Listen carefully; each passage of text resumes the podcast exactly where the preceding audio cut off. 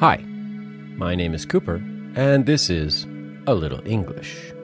Every episode, I read a short story. After the story, there are three tiny lessons. Before we get started, I'd like to ask you a favor. If you're enjoying the show and you think it's helping you learn, please go tell someone about it. The best thing you can do for a podcast is to share it with someone who might enjoy it. Thank, thank you so much. Today's story is about camping. Do you go camping? I used to go a lot, but this year, since I moved to Chiba, I haven't been yet. I really miss it. When I was a kid, I went to summer camp every year, and it was amazing. Actually, I should make that one of the 40 stories. Hey, good idea. Anyway, this story is called Shelter, and it's about how frustrating it is to put up a tent and some other stuff.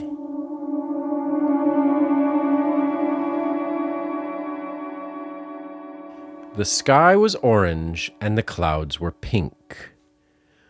The sun's reflection was sparkling in the lake, and my father was swearing quietly.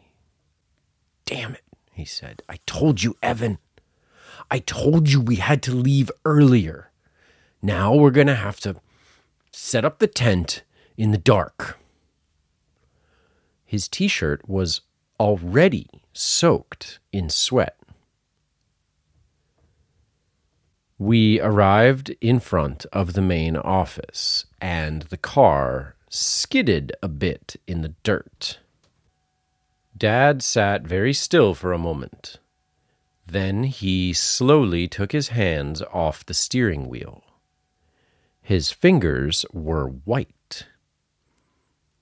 He looked around at all the campsites full of happy families and took a deep breath.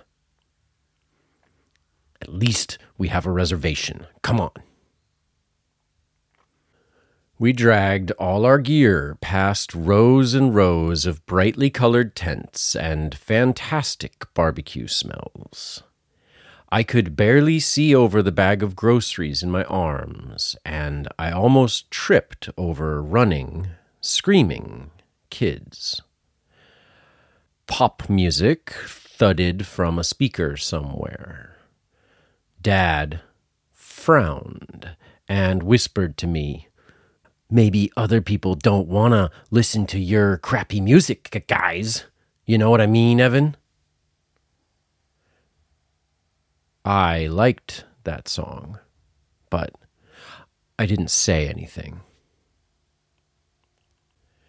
Finally, we came crashing into the last empty campsite. We threw all the equipment down and stood there for a moment, sweating and breathing hard in the thick summer air. We must have looked pretty funny because our neighbor smiled at us when he waved. This guy didn't even have a tent, just a fancy looking hammock hanging between two trees. He was sitting on his little cooler, smoking a cigarette and messing with his fire. Come on, Evan, said Dad. Let's get this stupid tent up.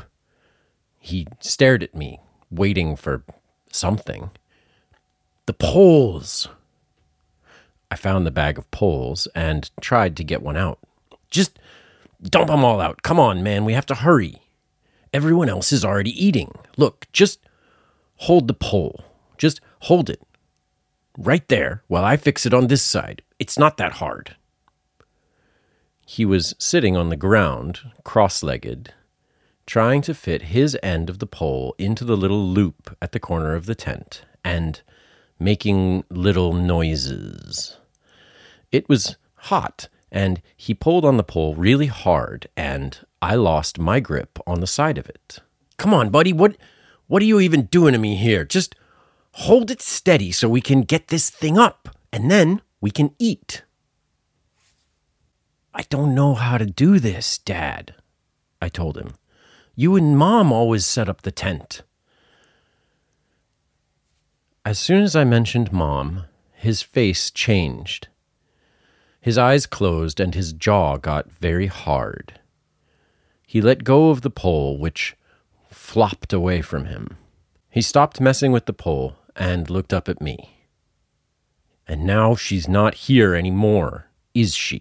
So, you and me gotta get it done. So, just like, get on my team for one minute here, you know?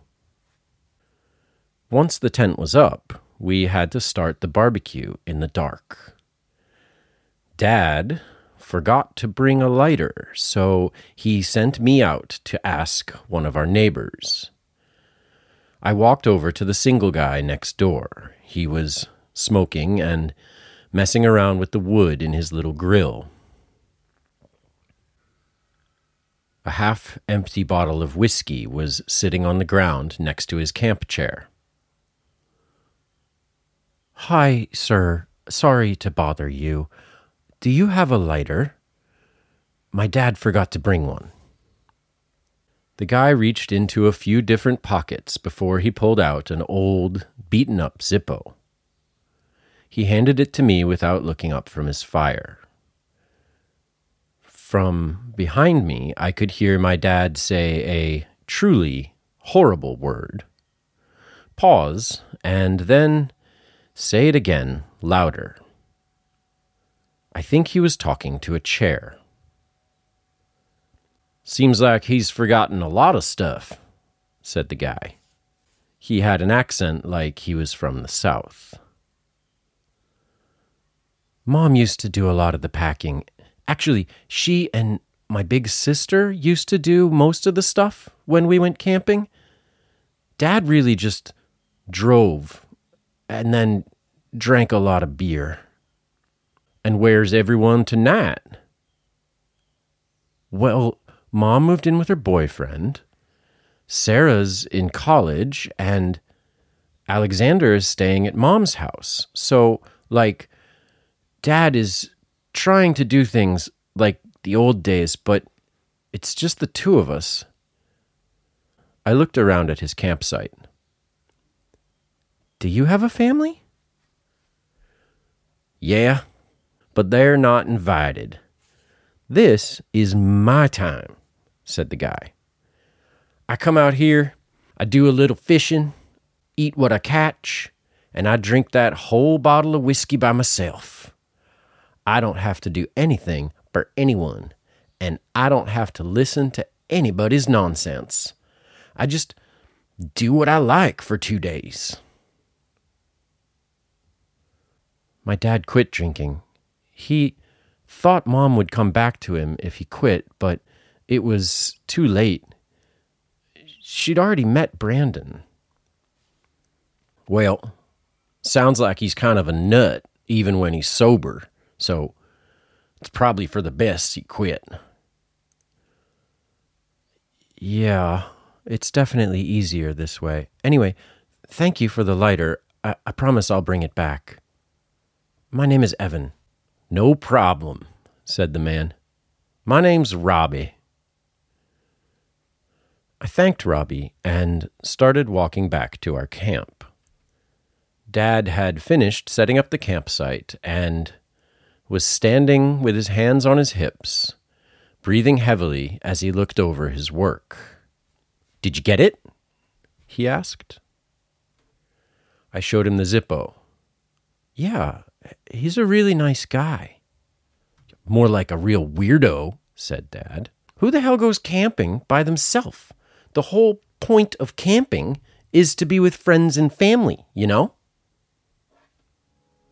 I think maybe his home life isn't so great. That's so sad, said Dad. Why doesn't he just leave him if it's so bad? I don't know, I replied, and changed the subject. What do we need to do to start this fire?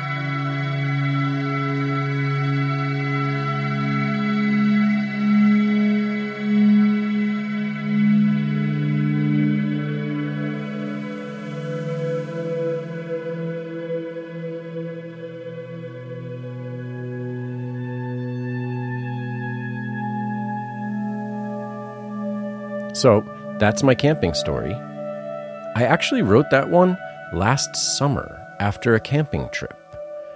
It's really strange to read it now and see how much my writing style has changed in the last year. And the Robbie character in this story, he's based on a real guy I saw last year. This guy was doing exactly what Robbie does in this story. He was sleeping in a hammock, fishing, and drinking all by himself. And I wondered does this guy have a family? What do they think about him camping by himself on the weekend? I mean, we've met Robbie and we've met his family before. How do Kim and Cassandra feel about this? Anyway, how about some tiny lessons? The big picture is, I guess, a picture of a lake.